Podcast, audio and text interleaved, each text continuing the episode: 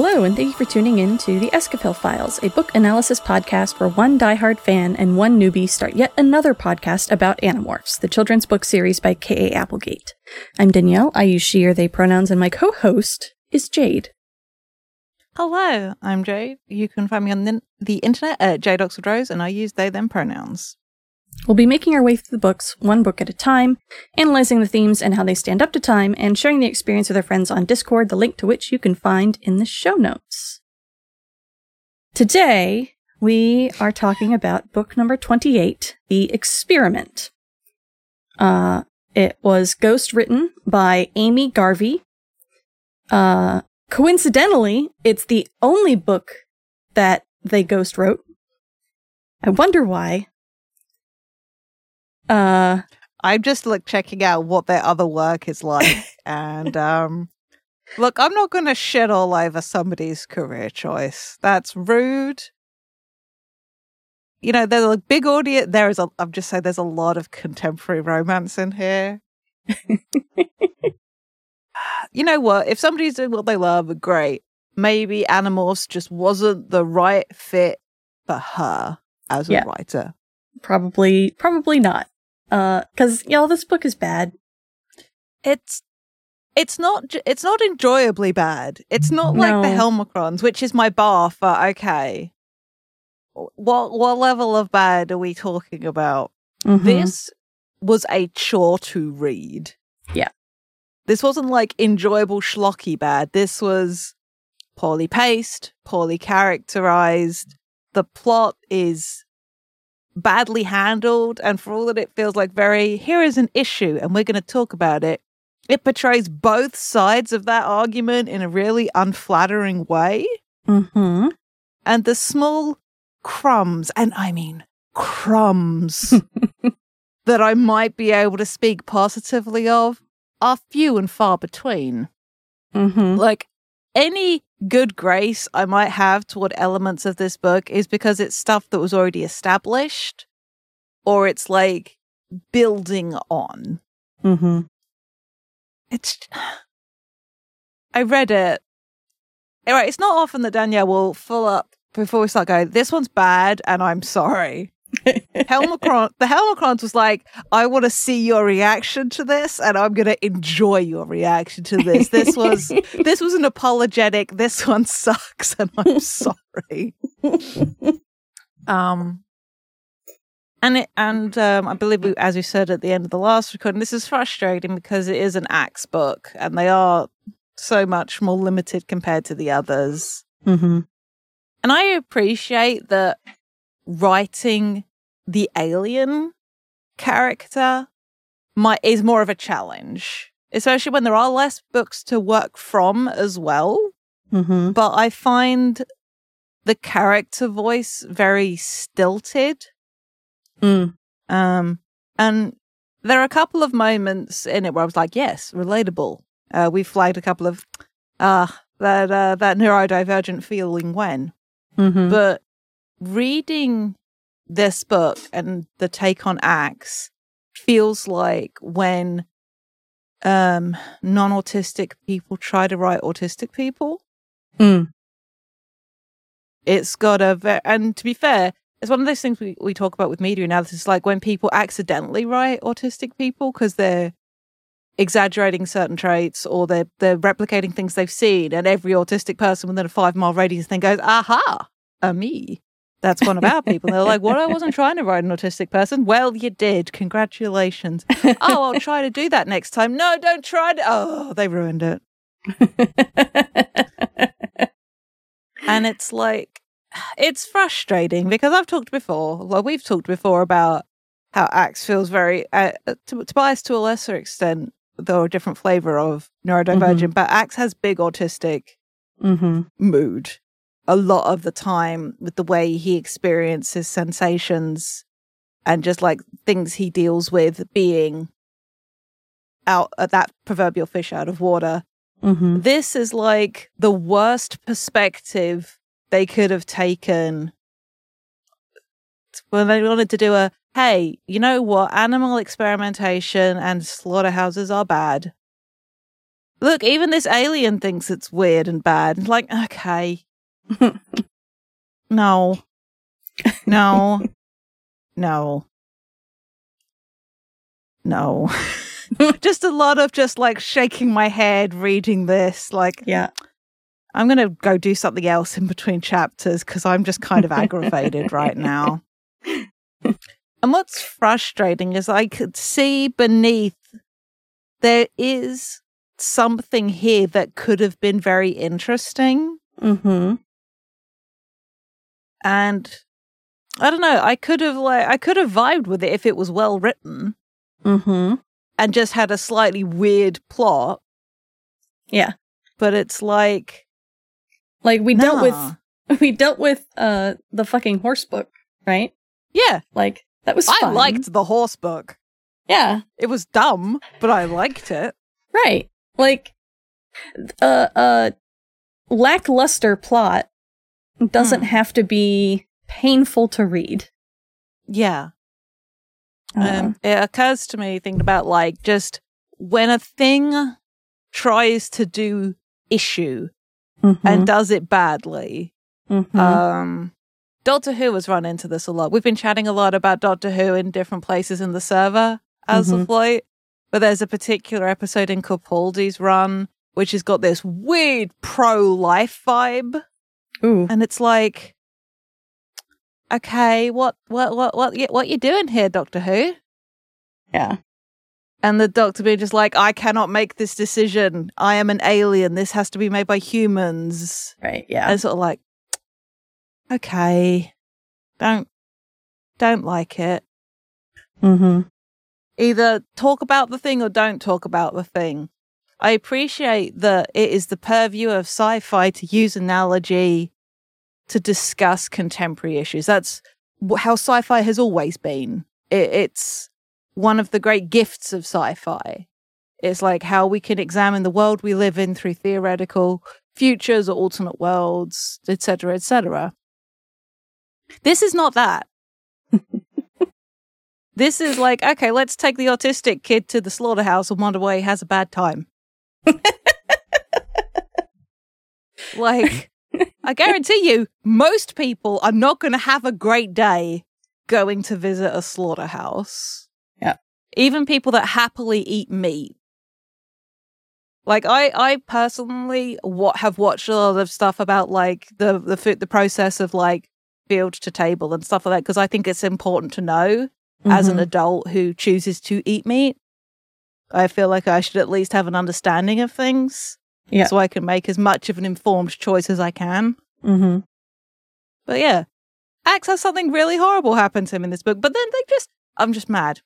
They make Cassie look like an idiot for her view of it, of mm-hmm. what's going on. They make Marco look like a dick. Like, when he sort of moved on from giving Cassie such a hard time about stuff. Mm-hmm. And, like, everybody else feels very nothing. Mm-hmm. In this, like, they barely feel like a character at all. Yeah. And the action scenes are, occasionally there's a couple of good moments, but for the most part they feel very confused. Yes. And poorly directed. Yes. So. It's usually in Animorphs books we get action scenes that are extremely evocative and, like, uh... Uh, descriptive and exciting and fast-paced, but you can always follow the action. Mm-hmm.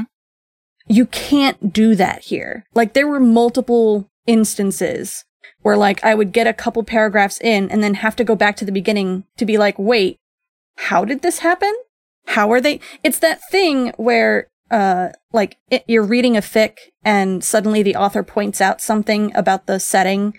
And you're like, you have mm-hmm. to rearrange your whole mental image of what's happened, except that yeah. it's bad. Like, it's directly contradicting itself in that way. It's not just, oh, this wasn't mentioned and now it has been. Yeah, no, it's just, I feel like this is an unexperienced writer trying to write action. Like, there are beats mm-hmm. that work, but there isn't really flow. And I feel mm-hmm. that's true of the plot as, as much as it is just, like, on the micro scale from scene to scene. also the like within the scene, and then the scenes don't flow well mm-hmm. to each other either. Yeah, a lot of them just end. We will eventually talk about the book. Yeah, we will actually do a plot breakdown, but right now I need to bitch about this book. Yeah, because it's frustrating. Mm-hmm. Like, and I'm not fun frustrated by this. I'm not like, what the fuck did I just read? I was like, well, that's forty minutes of my life, but you know, uh-huh. cool, great. Yeah, I'm glad. I, if I'd paid money for this, I would be pissed. and. And I don't think it's simplistic writing either. I can tell that young Jade would have read that and gone, well, that, bleh. Mm-hmm. Like, imagine if that was the only Animorphs book your local library had and you read that. That would not make you want to read any more of them. No. Does a bad job of mm-hmm. being an Animorphs book. And a bad job of being a book, full stop. If it, if it did one or the other well, I feel like I could maybe be forgiving. Mm-hmm. Like, if the characterization was, like, on point. Yeah. And the plot was still a bit all over the place. We're like, eh, well, I got to enjoy that conversation or this interaction. Or if the plot was really good, you're like, eh, I didn't really feel the characters very well. Look, I've read enough fanfic, which is basically just like, I'm sorry, this is not, this character is not my beautiful wife. This is not my beautiful house. But you told a good story, so it, it was fine. Like, uh, yeah. I just, and I also am really annoyed about the whole, just like not realizing about like things that they've established, and then about morphs, so just like steers versus bulls, and. Mm-hmm. Apparently everyone could see really well in the dark, but you couldn't tell that it was a cow rather than this. And I'm like, here, just like, I hate this. Yes. P- why are you making Izzy's sweet son look stupid? He is not, st- he is so far from stupid. He is mm-hmm. incredibly observant and aware. He just doesn't always have the context for things. Obviously. Mm-hmm. And I I just resent that. Yeah. Yeah. And I resent how a lot of the characterization, what little there is of it. And it's even inconsistent. Like, we get a good, arguably a very on-brand moment with Marco earlier on, and then he turns into this colossal asshole later. Mm-hmm. Okay, no, one saving grace for this book. The single grace I will give it. It does have a Marco driving scene in it. Which I did enjoy. Yes. That was a pretty good, that was like maybe one of the only good scenes in this book was the Marco yes. driving scene. Just, or Marco failing at driving. Yeah. Yeah. I, I but also like, we've also seen it before. It wasn't, mm-hmm. in, there was nothing innovative about it. I just am endeared by them knowing how bad Marco is at driving and still saying, well, he might as well do it. And I'm here like, why though? I refuse to believe that none of the others have a passing ability or understanding of how to drive. I no.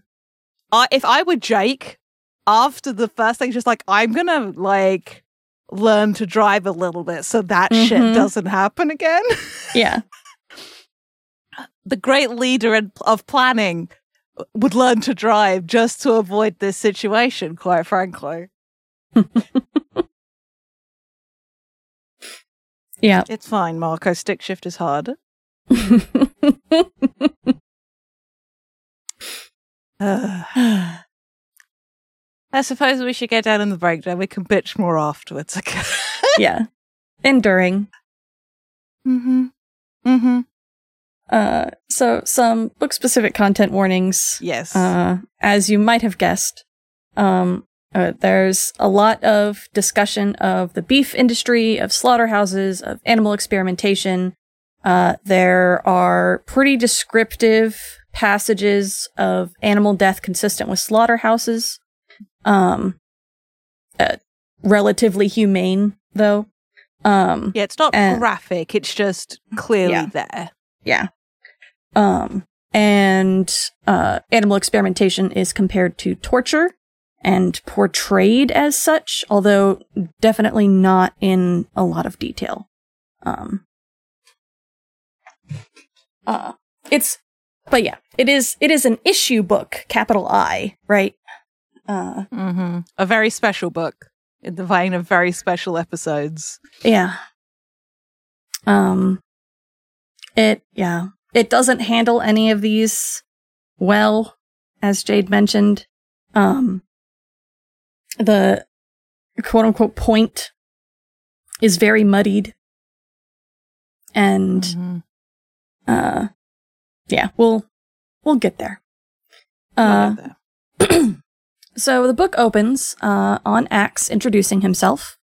Um, and he talks about, uh, his shorm Tobias, uh, along with his other friends. Um, I love this little passage about Tobias. Uh, uh, it does reveal that Ax knows that Elfangor was Tobias's father. Um, and it's, it is very sweet. Um, and, uh, Ax reveals that he has built a scoop, um, here on Earth. Uh, why it took him twenty-eight books to do that, I don't know. Um, I, I imagine he did this shortly after eighteen. I was going to say, I feel like he maybe did it sooner, but this is the first time we've had his perspective since, and now we're getting it talked about. Yeah, yeah. Um, and very recently, he he has only a few things in the scoop. A world almanac that his friends gave him. A photograph of a cinnamon bun. See, Some that human does feel clothing. Like a good nod to, that does feel like a good nod to Elfangor and the magazines. Like, yes, that's a yes. Uh, and uh, one other thing that he has very recently required, which is a television. Okay, I have before we go on, because Ax is very excited about the T V, mm-hmm. and we're going to hear about the T V a lot. Yeah, what the fuck is this T V powered by? The actual fuck. I will happily swear. He's managed to, like, function, fashion a fully functional satellite receiver so he can get all the channels. Great. Mm-hmm. Awesome. What is powering this? There is no talk of a generator or batteries. He certainly isn't going to have an electrical hookup. What the fuck? This completely broke it. I was there just like, oh, okay, he's got a T V. How's it, how's it working?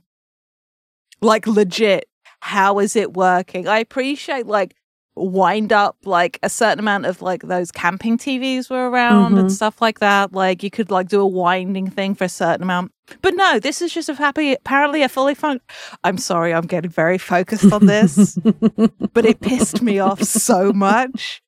And I'm all for Ax getting into T V. This feels, su- this feels very hyperfixation, the way he talks about engaging with it and, like, internalizing and learning so much about various programs. And mm-hmm. it's very good and endearing. And I am all for Ax watching T V to learn more about human culture. Just tell me how the T V is being powered, I beg you. Because I'm just sounding like that's not how that works. They could have yeah. so easily mentioned it had a power source of some kind, that he has a little generator. I can believe there's a little generator. That they maybe just, like, has a little solar panel on it. He could have built the generator! But no, it's just a T V and a scoop with a picture of a cinnamon bun on the walls of clothes. uh, I'm, I'm very sorry. I, uh, my personal headcanon is, canon is that he built a little arc reactor. Uh, okay, that's adorable. That's great. It's not Love in the text anywhere. No, it's not. Somebody let Danielle write me an Animorphs book. That would be great. But yes. And, I, I, and I, I, as this goes on, I'll, I'll get off the soapbox. Um, I do appreciate that. I, like, I didn't expect T V to be so compelling. mm-hmm. um, just useful. Because it seems like it's very basic technology. So we get a little mm-hmm. bit of that in, but it's like, it's an, it gives him this insight. Uh, even declares it as rivaling the cinnamon bun itself as the finest creation of human society. See, uh, it's good, but the thing, the detail that makes this is Tobias mm-hmm. comes over and they watch T V together. Uh-huh. That is so cute. The yes. visual of an Andalite and a red-tailed hawk just chilling out watching The Young and the Restless is incredible. Mm-hmm. And I do appreciate, as this description goes on and they're talking about it, just like, Tobias is just fucking locked onto this T V watching it happen. And I'm just there just like, yes, this is good. You book, you can have this. This I will grant you. Yeah. Yeah. But also, like, as a way for Tobias to feel human, mm-hmm. I mean, when you start thinking about it, it becomes incredibly sad very quickly if you think mm-hmm. about it too long, much like many things in Animorphs. If you look at it for too long, the sad starts to creep in. Um, but we have this, they're watching uh, Young and the Restless, which I assume is like a teen soap opera from, it's one that didn't come out. Yeah. It, yeah, it's a daytime soap opera. Um, okay. I don't think I ever watched it. But yeah, um, but I, I do appreciate that um, in big uh, a spectrum, and also one of my favorite TikToks ever. Ax is very perplexed by kissing, mm-hmm. and Tobias does not want to explain what kissing is. It's just, yeah, I know they're kissing. They were kissing yesterday. It's always kissing, Ax, and he's just like, but what is it? um. And Tobias, thankfully, is saved from having to explain the purpose of kissing because Marco is heading their way. Mm-hmm. And we have this really good little interaction being like, uh, like Tobias says, oh, Marco's going, yes, I saw him two minutes ago. He's trying not to be seen. And Tobias is like, well, I heard him three minutes ago and saw him four minutes ago. And it's very cute and good. And then they argue a little bit, just like, you did not, did so. Um, you get this lovely little observation from Ax about Tobias is competitive when it comes to his senses, and then, but also just like, yeah, but I can see it in all directions at once, and it's just, it's lovely. Yes. Um, and then Marco shows up, and this is the one bit of Marco writing, aside from driving, that I really vibe with mm-hmm. because he is very pleased to see them watching T V. Um, and it's just like, of course, he is immediately entranced by the fact that there is one of the characters on The Young and the Restless, uh, a lady wearing just a towel. And this is the kind of teenage boy thing that doesn't bother me. Because mm-hmm. at that age, you are curious. And it's fine. I, I do appreciate Tobias, like, nopes out of there as soon mm-hmm. as Marco notices the lady on the T V. Yeah. And he's just like, I'm out. Um, Marco, meanwhile, uh, after being told uh, what uh, Ax is watching, um, starts recommending other shows. Mm-hmm. Um, a couple I will be for. For all its problems, Buffy. Solid choice. Mm-hmm. Love that Marco is a fan. Party of Five, never watched, heard good things. The fact that he then rates Cops, uh, fine. Uh, and South Park bugs me, but also everybody my age watched yeah. South Park. Yeah. It was everywhere. You mm-hmm. couldn't avoid it. And it's one of those things, like, especially if you were a younger teenager, you would, like, maybe stay up to watch as well. Like, I have a lot of issues with South Park, but I'll freely admit that I watched it when I was mm-hmm. younger. So yeah, I wasn't allowed to watch it, which honestly, I don't feel like I missed much. No, you didn't. Um, but yeah, this Marco's rattling off, and we do get this exchange of um, Marco commenting that the woman on the screen is hot. And she's like, yes, she is hot. This is why she often wears less artificial skin. And we get this, yeah, well, I think you may have your cause and effect turned around there. That is a subtle little bit of writing. Enjoy it while it lasts, dear listeners, because it's not going to happen much else in this fucking book. Um, yeah. And he says about getting Ax a T V guide, which Ax takes very personally because he knows how to operate a television without a guide. Thank you very much. And Marco explains, no, it tells you what's what's coming up. But uh, um, but they decide to go to the mall. Yep. Which, of course, necessitates that Ax morph human. Uh, so he does. We get a descriptive bit of him morphing where he he morphs an entire human mouth before his lips appear, which is mm. just a horrifying image. Yeah. Um, mm. Don't like that. um, just and, the notion of your teeth growing in behind a mouth that can't be opened. Horrifying. Yeah, yeah, I hate it. Um, mm-hmm.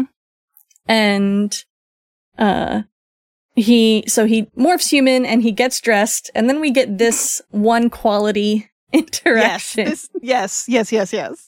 So Ax is like, I'm ready. Um, and Marco's like, how about putting on a shirt? The men who are young and restless do not wear shirts. I am young, and I am occasionally restless. Ax, yes, Marco. Put on a shirt. uh, I love... That's fine, Marco. I would also be distracted by the cute person I know not having a shirt on. You're valid. Also, it... you wouldn't be able to go to the mall. They would make you put a shirt on to yes. go in. But no still. Shirt, no shoes, no service. Uh, mm-hmm.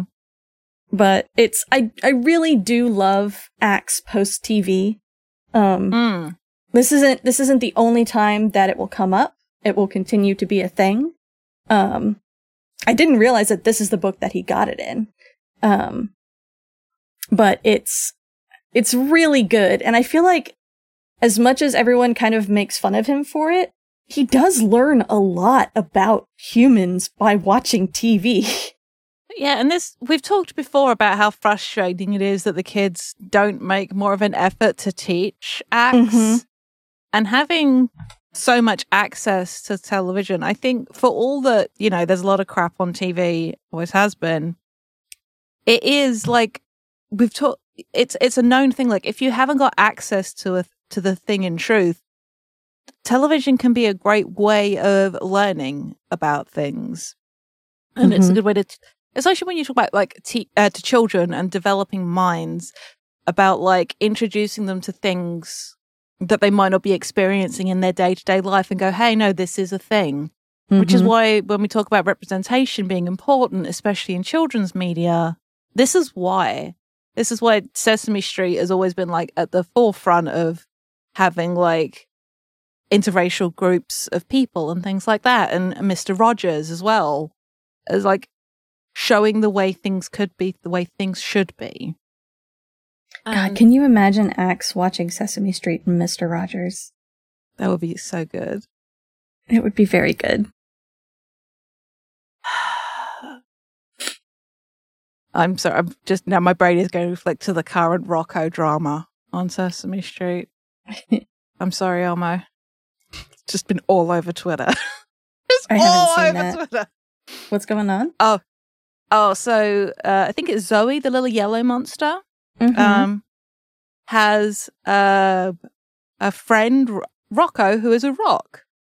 Mm-hmm. Um, in the way that young kids often do, right. Anthropomorphize something they're carrying around. But I think the scene starts with uh, the two of them are there with one of the human uh, residents of the street, and uh, there's only like one cookie left, or one of a certain kind of cookie left. And uh, it's Elmo's turn to have one. She's like, okay, I'll have this one. And so he's like, no, that that that's Rocco's cookie. He's just like, what? Rocco doesn't have a mouth. How could Rocco eat a cookie? And it's just like, Elmo is very unimpressed with Rocco as a, as an, as existing. And uh, he there's this moment where they meet everybody later up, and uh, just like, oh hey Judy, and it's just like, say hi to Rocco, Elmo. Hello, Rocco. It's just, it's very good, but I do want there to be, once Andalites are known on Earth, just Ax going on Sesame Street and meeting Elmo. That would be oh, precious God. And good. Oh man, Ax one oh, experiencing so puppets, but also as soon as he understands, because uh-huh. like it, it's a we're getting way off topic, and I do not care because I would much rather talk about Ax discovering Muppets, quite frankly. Much more wholesome and good. But like full-grown adults who fully understand what the Muppets are address the Muppet. Like there was an ins- I forget which show um, they were on where they couldn't work out why Kermit sounded so bad. And it's mm-hmm. because they put the microphone on the Muppet instead of on the op- instead of on the puppeteer. So it obviously just sounded super muffled, but why wouldn't you put the microphone on Kermit? And it's just the way the brain interacts with Muppets. Mm-hmm. It's just, it's beautiful. I love the Muppets.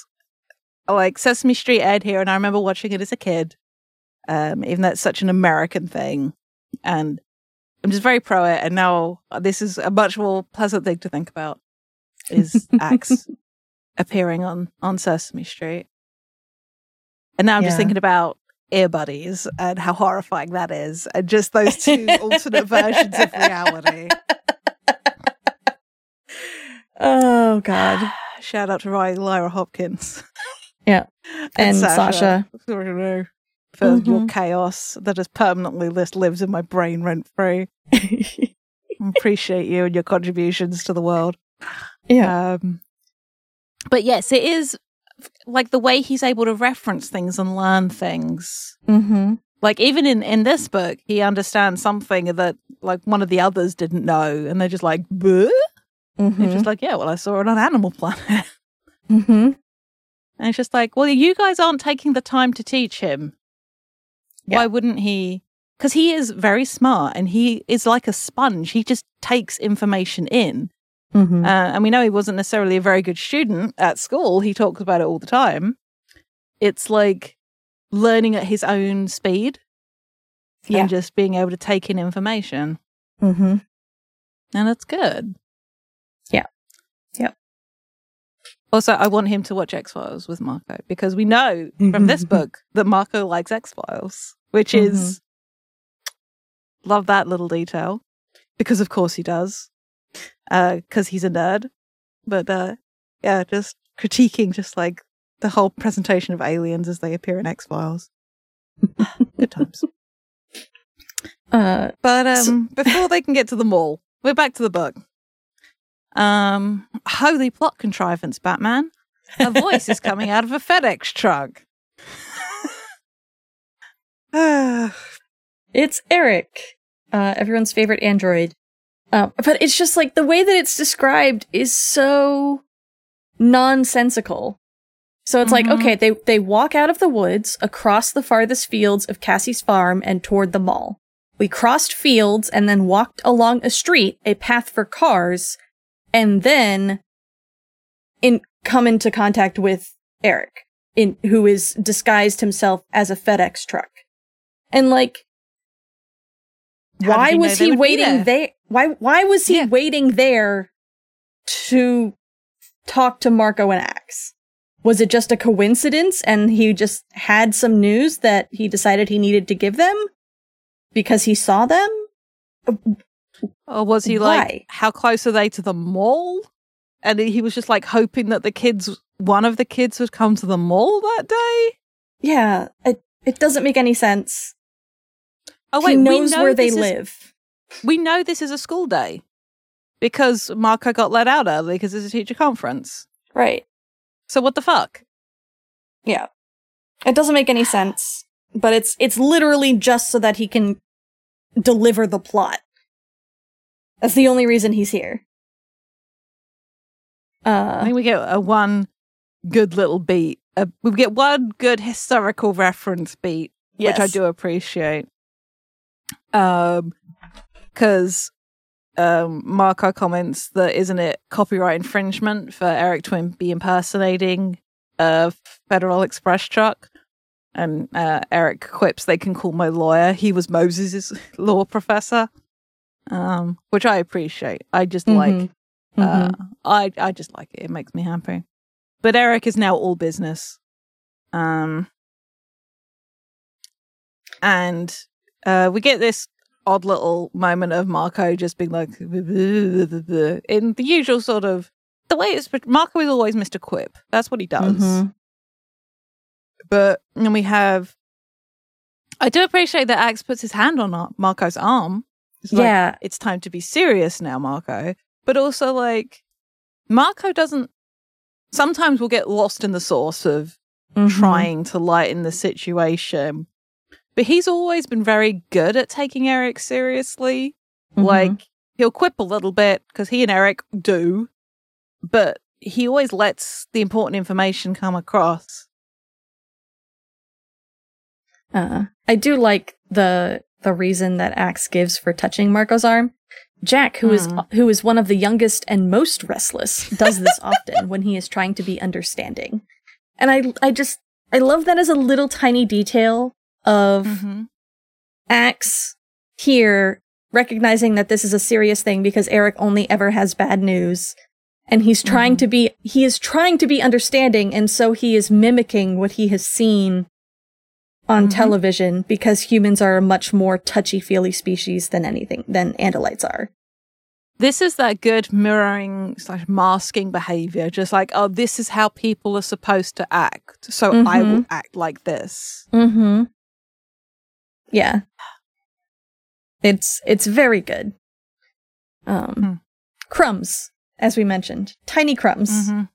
Uh Yeah, the uh, the tiny fuck it, I'm gonna say this, the tiny uh, bacon bits on the top of the disgusting salad. You just you just pick up the bit you like, the good crouton on top of the otherwise yeah. shitty Caesar salad that is this book.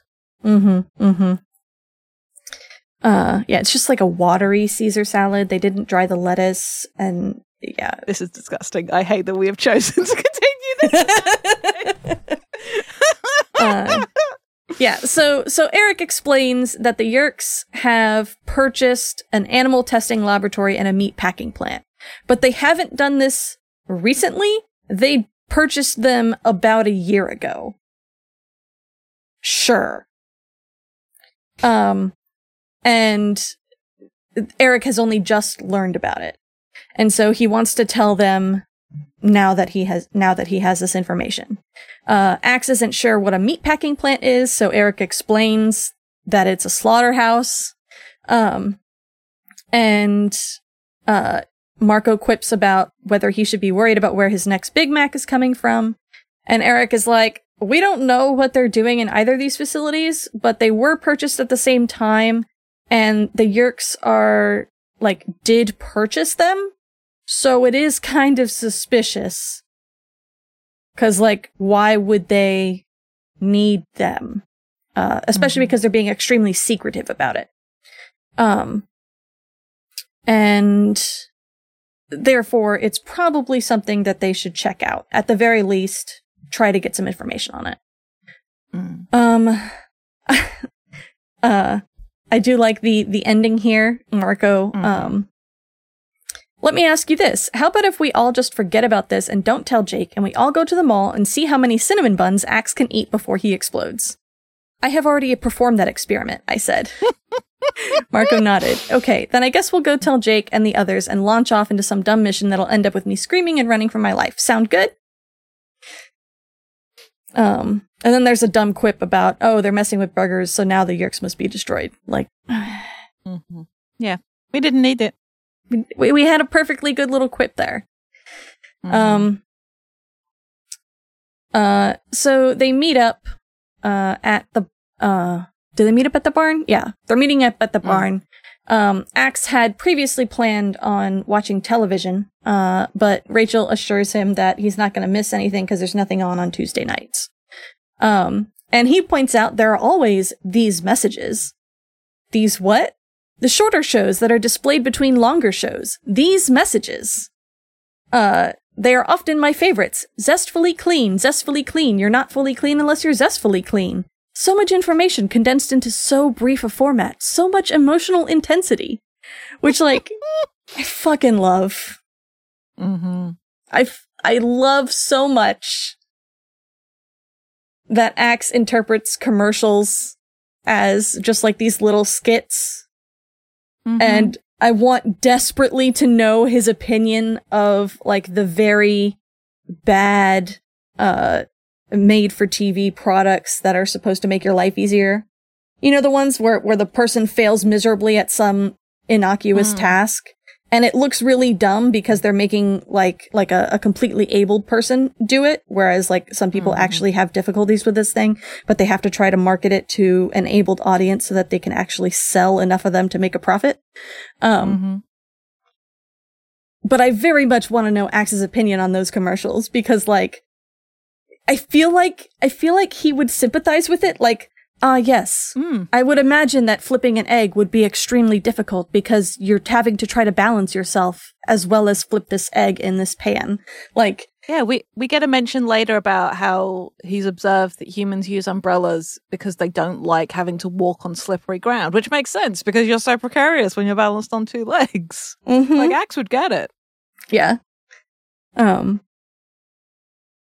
But it's also just like a running gag, and I love it. How much like Ax Ax loves these messages. They're like his favorite thing. uh, uh, but yeah, they're meeting at the barn. Uh, everyone's here. Um, and everyone's just like, why, why, why are the Yeerks doing this? It doesn't make any sense. Um, mm-hmm. This is stupid. And I'm over here like, yes. Yeah, it yes, is. Yes, it is. Well observed. Hanging a lampshade on this is not making it better.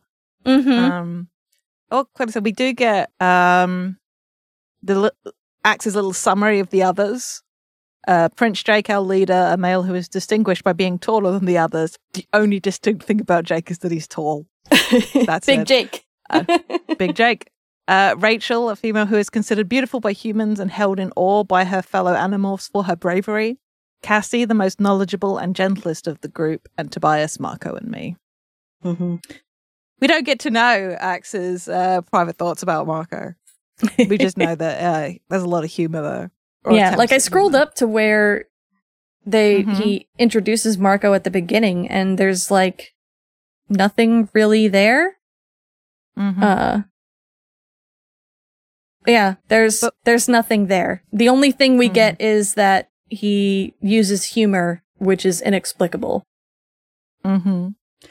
I will say, to put my shipper hat on, like it ever comes off, but you know, just sort of like, he's he mentions it an awful lot. Just like, oh, Marco is humor. Just like another thing. Oh, Marco just makes jokes. Oh, Marco is just like, I see this. I see this. This is good. But also, like, there is something just like, it is that old adage, and I know it's not the intent of the authors. And there might be a ghostwriter who we get to, and I'm like, oh, this ghostwriter knows what's up. But um, just that way you unintentionally mention a person that you like a lot. Mm-hmm. So, and yeah. Also, like, not quite opposites attract, but when somebody's very good at something you don't get, it's always like, yeah, wow. Mm-hmm. But yeah, to get to get back to the plot, they are all mystified uh, about um, what the Yeerks might be up to. We do get a quip about they're trying to infiltrate Mackie D's to learn the secret of special sauce. Rachel promptly gives the recipe for special sauce. um, um, it, they posit what if it's poisoning, and Ax is the one that says, "Well, no, if they wanted to just kill people, they could use their dragon beams from orbit to ignite the atmosphere and incinerate all life on the planet." Everyone just stares at him. Um, well, there's a happy thought. Uh, Marco said with what I believe is a tone of voice called sarcasm. Um, and then they just, like, they move on, how they won't get any answers guessing. And then we just get this weird pivot to Jake asking Rachel for help um, on a class that they share because he didn't take notes. Um, and like we, we also get we always get like stuff going on with school and things like that. Uh, we get a couple of references to like things they're learning. Mm-hmm. Uh, we, I think Marco starts doing homework in a moment, but it's like it feels very sort of jammed in. It doesn't feel organic in the way it has in previous books. Yeah, it's like, oh, I need to have a beat in here about them doing their homework, so let me just insert it in here. Like, yeah. Uh, Cassie brings them back to the point of like, well, what what are we doing? Mm-hmm. What what are we doing? Which is a great question, Cassie. Because fuck if I know. Yeah. Uh, uh, Ax is a bit provoked by what animal testing is. Um, Marco makes a quip about them doing quizzes. Um, I hesitated before responding. It was probably humour. I suspect you are making a joke, but I am not certain. No one ever is, Rachel said with a laugh. Possibly the most in most in character thing Rachel does all book. Mm-hmm. Um, but Cassie explains what it is, um, the efficient effects of dr- uh, how it's uh, humans use a species similar to our own to test the effects of drugs. And Ax is going to say, "Well, that seems prudent." Uh, before Cassie finishes off on, "They're about as close to hell as anything humans create," and I'm here just like, okay. And here it is. Yeah. Um, and to be fair, like, we get a weird dig from Marco, which, as we said at the top, feels like a bit regressive to earlier characterization. And we do get, like, this detail that Cassie isn't against, like, testing a cancer cure or AIDS drugs or something, but it's like where it's makeup testing and they only test to see if it'll make the animals go blind, and is more about like, and if they are testing for serious things, they should try and make the animals' lives uh, less horrible. Um, and Marco's just baiting Cassie here. Rachel intercedes because Cassie's actually getting pissed off. Mm-hmm. Um, But, uh, and Jake steps in, so, okay, look, Cassie, because Rachel points out to Cassie, look, this isn't about saving lab rats. We've got a mission here, and which just seems unnecessarily callous on top of everything else. Mm-hmm. And Jake's like, look, we can debate it another time. Let's go check out the lab. Yeah. Uh, oh, I just got the g- joke that they're going for here. So the, the chapter ends on Ax saying, "After these messages." Um, and at first I was like, all right, so he just decides that the scene is over and therefore they have to go to commercial. But no, it's because Jake says, "Right back," as in, "We'll be right back after mm. these messages." Which makes a little more sense. Yeah. And is a little less insulting, but like, Like the fact that I didn't pick it up right thing. away. Yeah, no, bad, bad writing. Um, but yeah, this this interaction between Cassie and Marco is indicative of what is to come. Um, mm-hmm. uh, every time we see Marco talk about this, it is e- either explicitly derisively, or like he's baiting her, or he's groaning, or otherwise just like being an ass about it. Yeah. Um, and like here, he's like, "Quick, everyone find a tree to hug." And it's like, all right. Like, I admit that when Cassie started talking about this, I was like, all right, here we go. Um, but you don't have to be a dick about it, Marco. Like, why? I, I feel like what has happened here is that the writer has decided that in order to make the uh, no animal testing moral stronger, she needs to make the opposition look cruel. Mm. Does that make sense? Yeah, it's it's a straw man argument. Yeah. Um.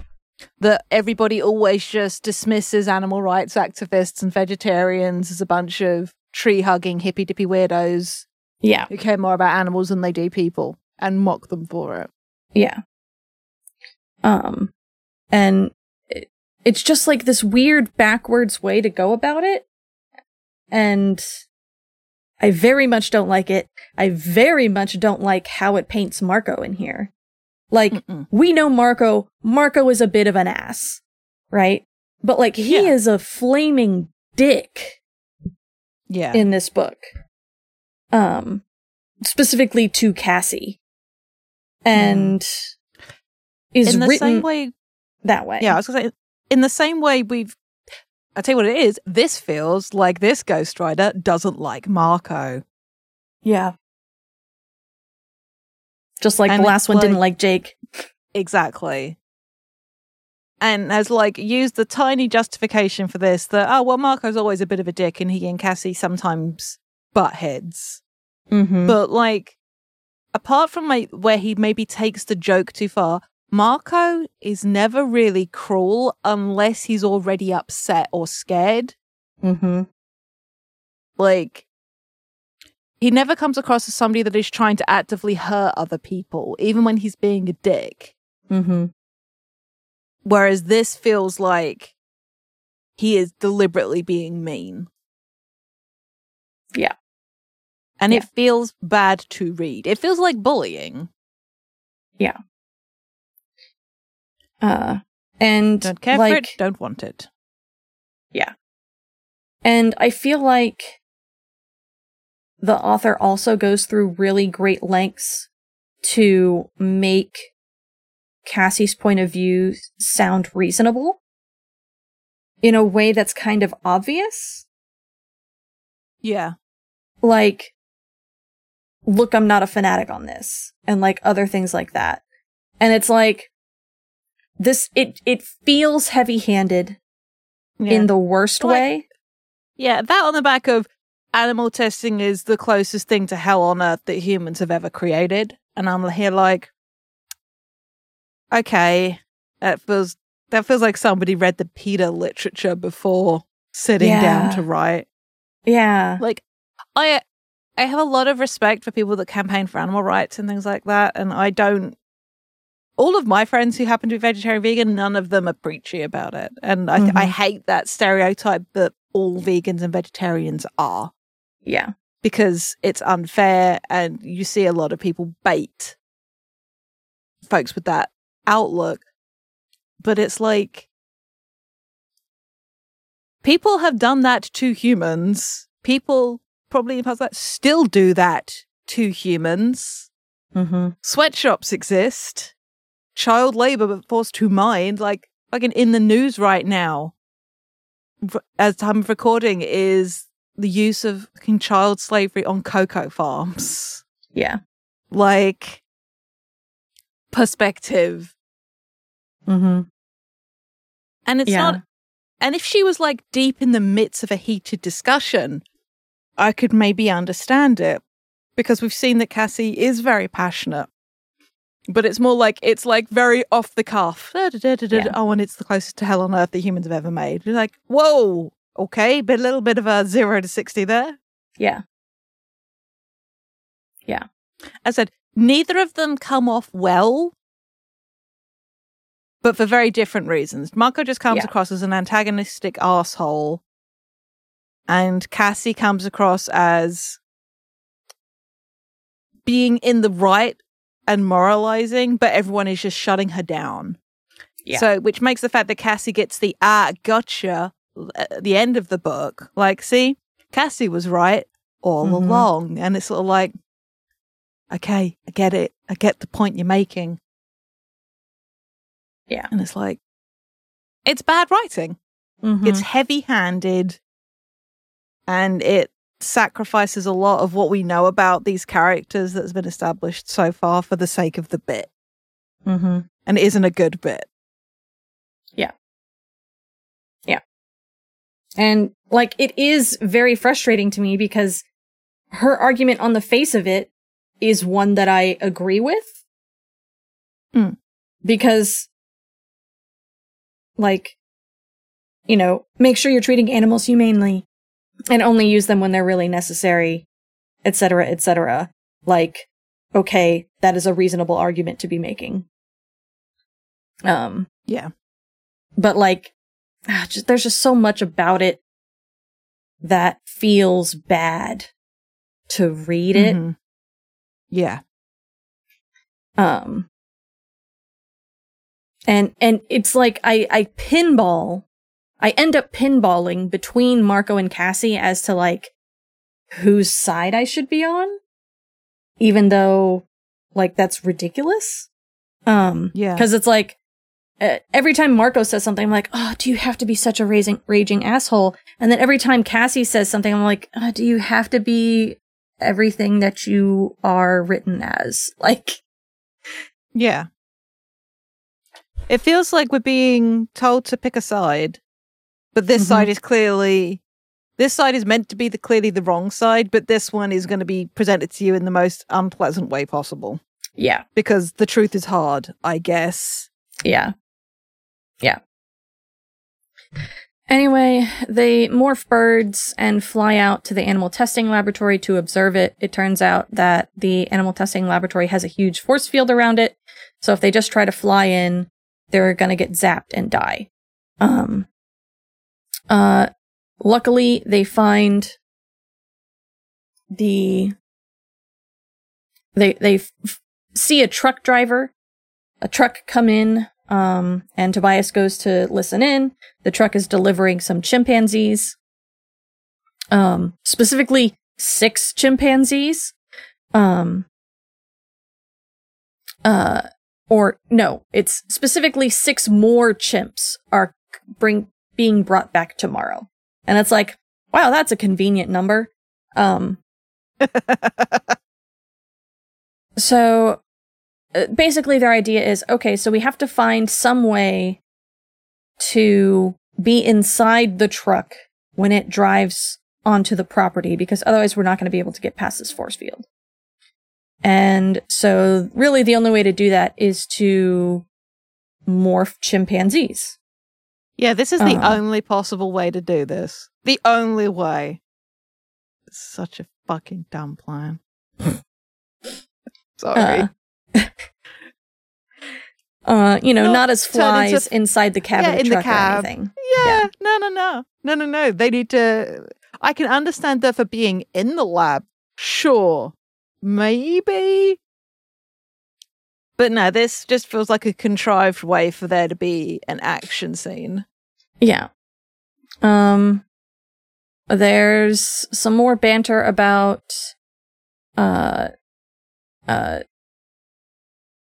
like T V in terms of like Marco's missing an online chat with the cast of the X-Files, uh, and we get Ax's weird take that talking online with people is terrible compared to communicating uninterrupted in the form of like a telephone call, which, okay, boomer. Um, uh,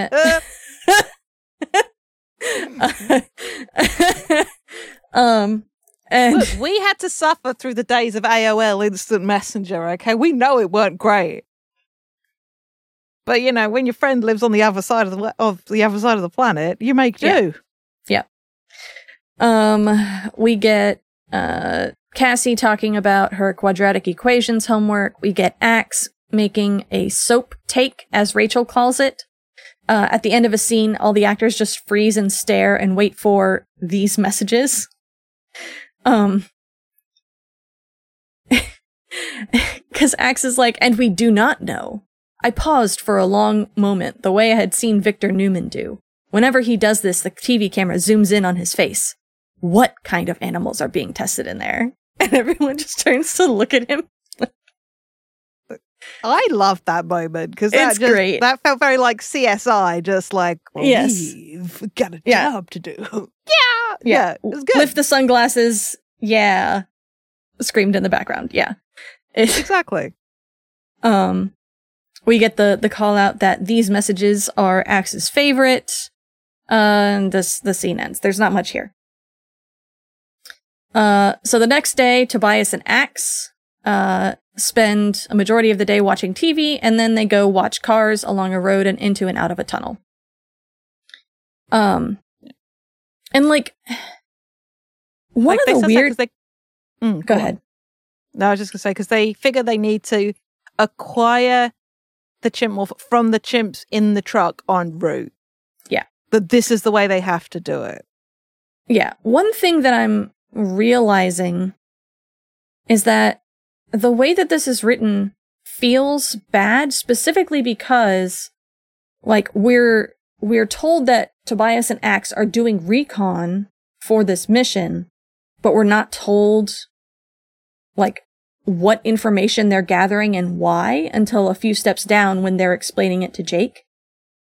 Um, and it feels like unnecessary obfuscation. Yeah. Um, Agreed. And I'm trying to remember if they've done this, like, if the Animorphs in general have done this before, and I'm sure they have, but here it, I they've guess done it, just it well. Struck me. Yeah. But, like, this doesn't have a point to it. It's not like uh, in the th- final of the David trilogy, where we don't yeah. know the full plan till yeah. after. Um. Anyway, they watch a whole bunch of cars all afternoon. Basically, they're timing exactly how long uh, it takes for a car to go in one end of the tunnel and come out the other side, and, like, how long one of the lights um, is right before the tunnel. Um, the others meet up with them, uh, and basically the idea is everyone is a seagull, and they're going to fly down and land on top of the truck as it goes into the tunnel, then demorph, crawl down the back of the truck to get into it.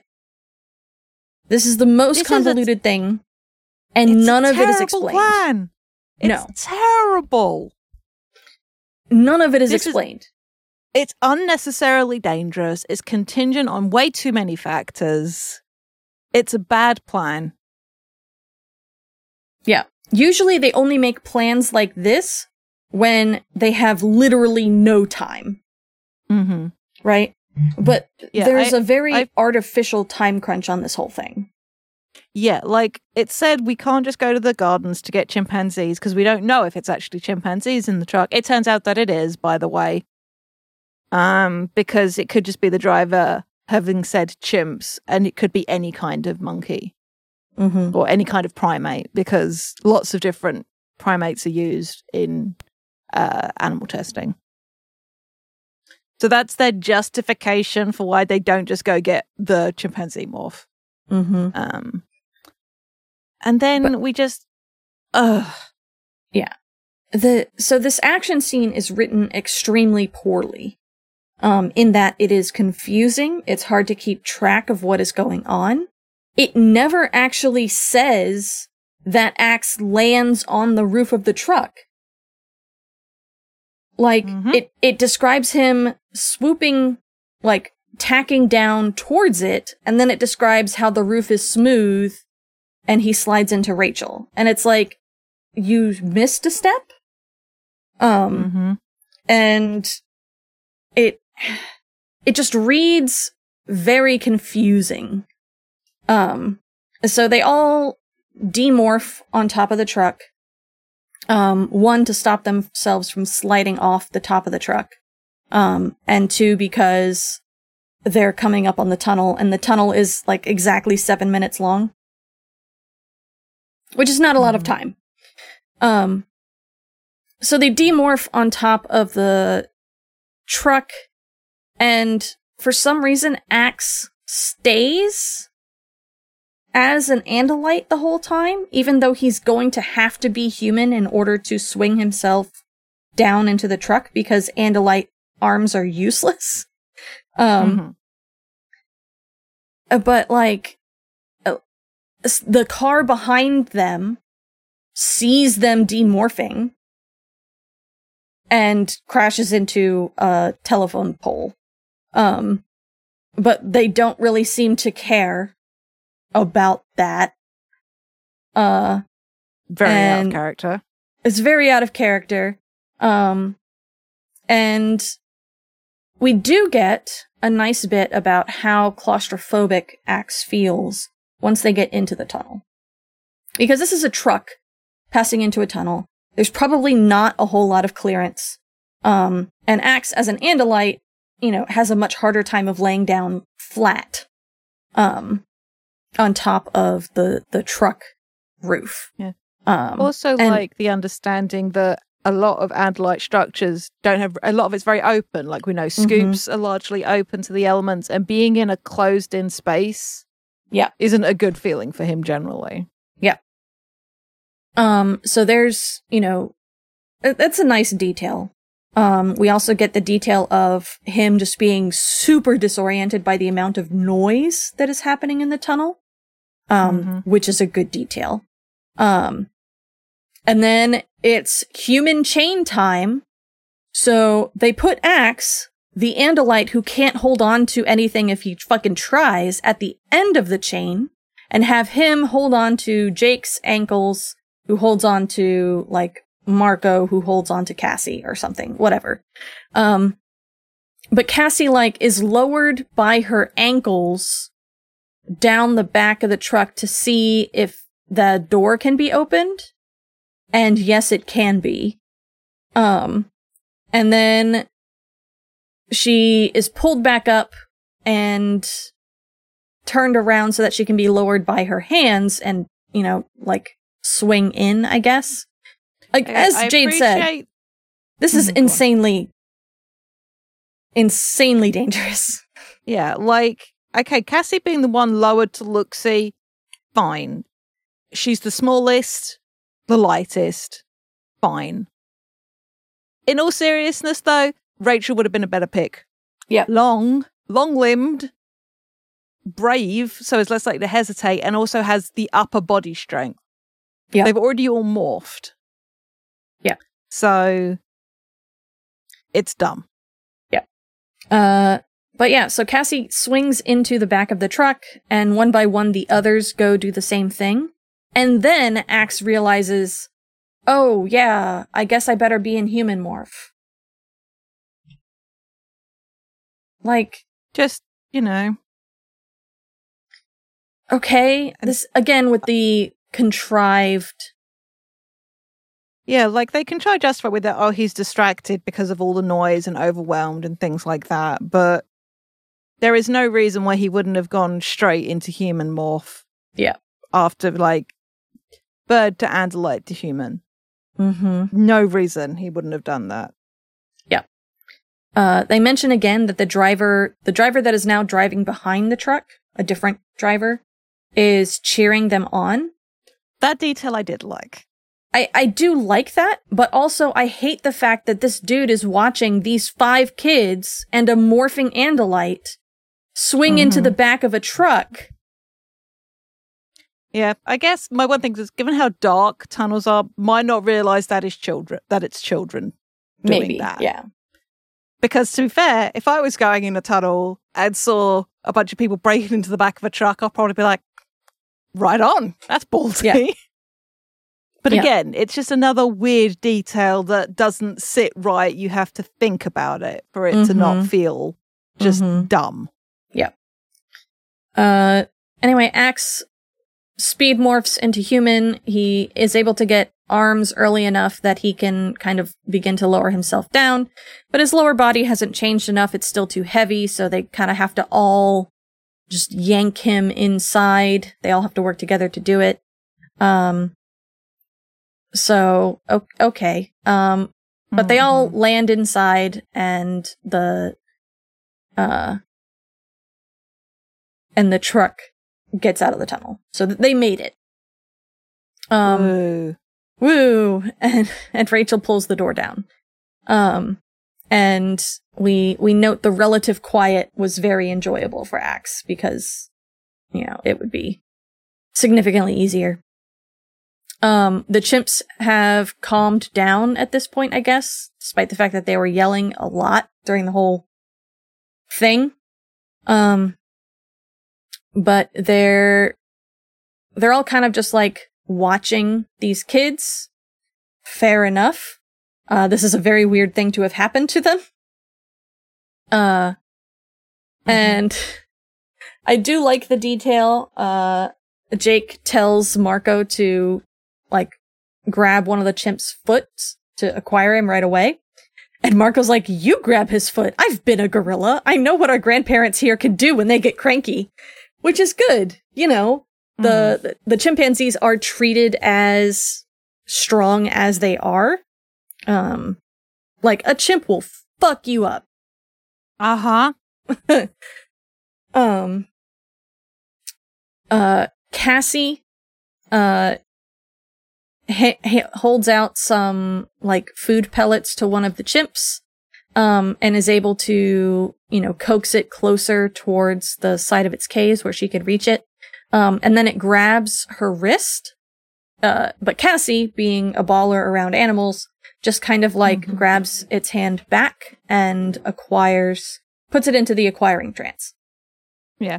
I do like everybody is ready to go mm-hmm. when uh, if this chip like grabs hold of Cassie. Um, I don't know, even before when it's just like reaching out and everyone's like, ugh, but and yeah. it's it's great. Yeah.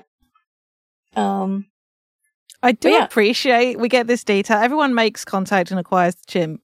Get this, I missed this first read. Chimpanzees are a species closely related to humans, but slightly more attractive mm-hmm. and with a superior method of locomotion that allows them to operate as two-footed or four-footed creatures. But that makes sense because we've said he's said we've heard from, in his opinion, that noses are one of the weirdest parts of humans, and mm-hmm. obviously chimpanzees have a much flatter face. Mm-hmm. Um, so that tracks. Yeah. But that amuses me. Uh, everyone acquires the the chimp, um, and then Cassie goes about uh, unlocking all of the chimpanzees' cages. Um, and then we get the second instance of Marco being just a raging fucking asshole. Um, Cassie says, "This stinks. We shouldn't be turning them loose in a strange environment. We shouldn't be... Never mind." Uh, and Marco says, "Ah, I was wondering how long it would take," Marco said with a derisive grin. And it's like... Why? Wh- why? Why? She clearly... stops herself from going on about it because she knows that, like, now isn't the time, and she's already putting that aside in order to do what needs to be done for the mission. Why are you then shitting on her? Yeah, this again just feels the need to make it clear Marco is the in the wrong and is the bad party here, is the bad actor. Yeah. Um... But basically, they they wait for the truck to stop at a red light, and then they slide the rolling door up, uh, and the and basically all the chimps have been unlocked from their cages. Their doors have been thrown open, and the chimps do nothing, which is something I love. Yeah, that's very good. Like they're just they're just like, eh. To be fair. The chimps, faced with freedom, decide to piss. Is how it's well. The, the word mm-hmm. piss isn't used, but they're just they're just like, okay, the door's open. What do you want from me? Yeah. And um, Tobias has to scare them into action. Yeah. So, like, uh-huh. I'm impressive. I assume he's either able to figure out which one of these is the lead, or just like the one closest to the door. Mm-hmm. But uh. We do get uh, Ax's observation during this that the uh, the driver of the truck is uh, saying words Ax has been told is impolite. Uh, the chimps start to tumble after, and the truck tr- truck driver behind us begins to say words that were worse than impolite. the um, truck driver behind them, because there is a second yeah. truck uh, that is not yes, differentiated yes. in any way in the exposition. Yeah. Um, we do get the uh, visual before the door of the truck the kids are in is closed of one of the chimps climbing into the truck with said sweary truck driver, mm-hmm. who very quickly gets out the other side of said truck. And another chimp is on a roof of a car that had ch- a family in it uh, and is bouncing on the roof. The kids are screaming with joy. The mother is also screaming, but perhaps not with joy. So... Uh, they're gonna due to arrive at the laboratory in three minutes, so they have to work very quickly.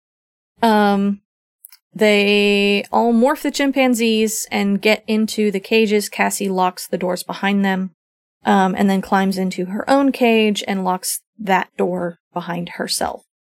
Um, and then we get the return of Jade's favorite argument. Um.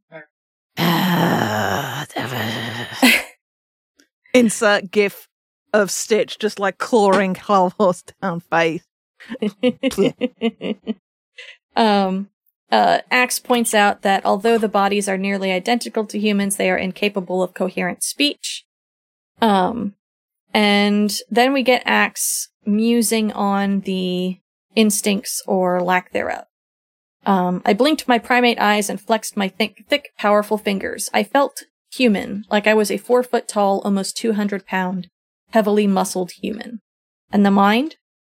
It was not exactly human, but it was similar. The same threads of curiosity, understanding, and emotion woven into a complex map. It was nothing like the single-minded hunger instinct of the shark or the blind rush of sensory input that characterized the bat, for example. Sentient, self-aware, able to hold abstract thoughts in its head? Impossible to be sure. In morphing, we acquire instinct, but instinct is less important when intelligence is more developed. This mind had very little in the way of instinct, and I sensed a great deal in the way of intelligence. The chimpanzee would be able to understand that when the cage was locked, it would not be able to escape. The chimpanzee would understand that scratching its head repeatedly would not open the door, but it would make it feel better. The Andalite part of me suddenly felt a little ill. I knew that chimpanzees were very close to humans on Earth's evolutionary scale. I later learned that ninety-seven percent of chimpanzee D N A is identical to human D N A. Too close to human? Sentient close? We have a rule, we Animorphs, I should say, that we do not morph humans or other sentient beings without permission. Had we just violated that belief? Cassie circled the cages quickly to lock the cage doors. Then she ducked into the cage closest to the hook where Marco had found the keys and locks her own door. Uh, I decided to ask her about the chimpanzee. Cassie is often the person most willing to examine deeper philosophical issues. Cassie, I am concerned by this morph, I said. Is it sentient? Was it improper to acquire it? She said nothing, as though she had not heard me. Then she turned her dark chimpanzee eyes toward me. Could it have given permission, do you think? Is it capable? She asked rhetorically. No, I doubt it could have understood the question, I answered. But you have not answered my question, Cassie. Is this creature sentient? And then we get Marco being a raging asshole again. Cassie said mm-hmm. nothing, and Marco laughed a thought-speak laugh. laugh. You don't get it, Ax. See, Cassie's on her own private mission here. She wants to save the chimps, so her usual moralizing doesn't apply. It was a harsh thing to say, but Cassie made no answer. A silence fills the room, Marco said sardonically. Animal lovers. Typical. They care more about animals than they do about humans. If we were doing this for some other reason, we'd have Cassie giving us a bunch of crap about not using sentient creatures. But she's thinking she can maybe save some chimpanzees, so hey, if it's for the sake of animals... Let it go, Marco, Prince Jake interrupted. Cassie said nothing in self-defense. I did not know what to think. I could only assume that humans do not believe chimpanzees are sentient. Clearly, if they did believe it, they would not be keeping them imprisoned and using them for experimentation. Yes, that made logical sense, I reassured myself. On the other hand, it is sometimes the case that humans do not make logical sense. Okay, I've got to say, like, the argument Marco is making... that the reason why Cassie isn't objecting out loud is because she does want to, like, free. We've seen her do that. We've seen mm-hmm. her justify her own behaviors when she thinks there's something important to be done. It's the way he does it. Yeah. Because it's a very Marco thing to note that or to make that observation. But like you said, he's just being a raging arsehole the way he's written here. And it's so judgmental as well. Yeah. What does it matter if Cassie wants to save the chimps? Yeah. Like, it's not putting them in any danger. She's not prioritizing the group's safety below her own objective. If that is the case, the fact that she doesn't defend herself does to me read like we're supposed to say, ah, so Marco is on the money. Yeah. But we're meant to be on Cassie's side. Yeah. It's, it, especially in this paragraph, it feels extremely strongly that Marco is saying words that are not his. Mm-hmm. Like, especially that a silence fills the room, animal lovers typical. They care more about animals than they do about humans. Like, that's not how Marco talks. That's not how Marco talks at all. And it's basically parroting the the criticism that is lobbed against certain mm-hmm. uh, preachy vegans. Like, mm-hmm. it's it's like hitting you over the head with a two by four. Yeah. Uh, uh, that aside, and the whole return to the are chimps sentient. Uh, my understanding is that they are, because they do have a sense of self, but mm-hmm. the sentient sapience distinction, eh? I I can't. I've I've I've read some stuff. I don't know enough about primates. Mm-hmm. I am no Jane Goodall, you know. Um, but there's a lot of study that, and a lot of people are very conflicted about like primates because mm-hmm. of how close they are to humans, evolutionary speak, yeah. evolutionarily speaking. Yeah. Um, because they do blur that line between quote-unquote human and animal, right? Yeah. It's a, a lot of people in the general population view humans as humans and animals as animals, and don't necessarily uh, mm-hmm. uh, understand, well, not understand, they don't believe the the idea that, well, humans are just animals. Um, yeah.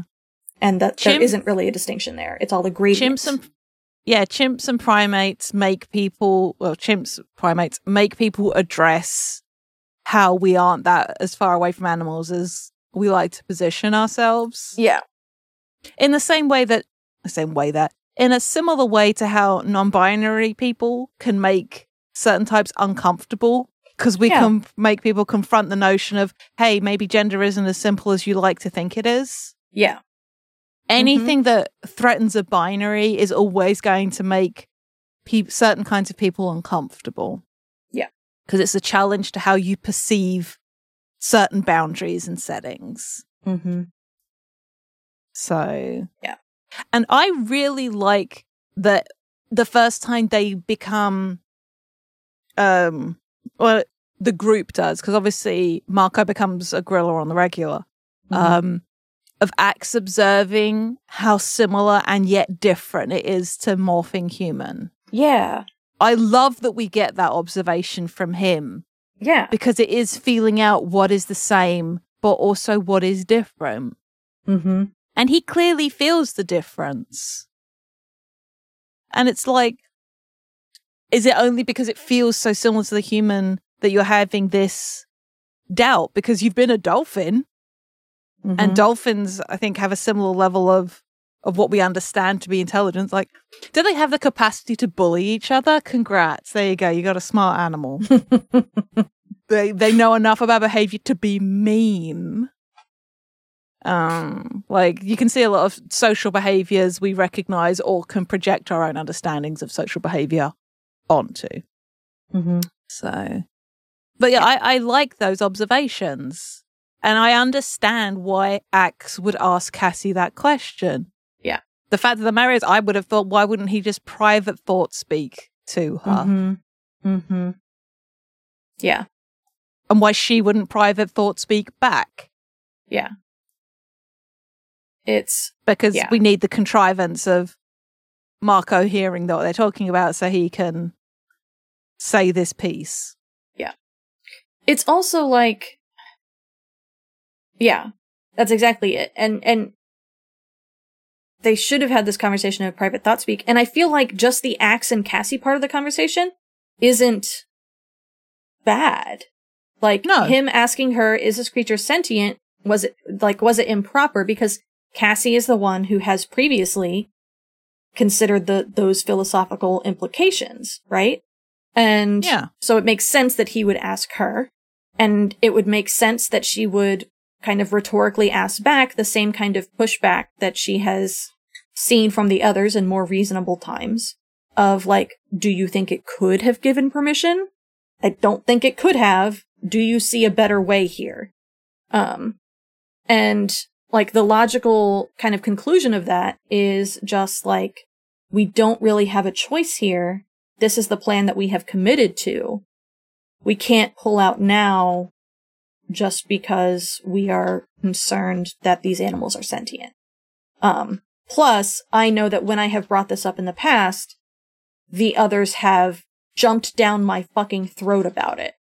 Um, yeah.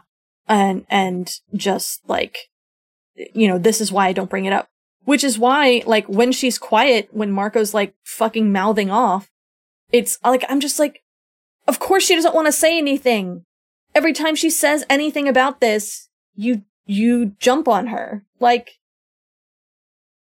I, ha- I hate that specifically as an argument of mm. like, oh, look, they're not saying anything, so they must, like, agree with my argument on some level or something like that. And it's like, no, maybe they just don't want to talk to you, bro. Mm-hmm. I have been on the other side of that argument, and I hate it. Yeah, it feels very, uh, Mark being very debate bro. Just like, oh, you're getting upset, or oh, you're not yes. saying anything, so I won the argument. Yeah, yeah. Why won't you debate me? Uh, I hate it. Uh, so I never debate them. Yeah. Just don't do it.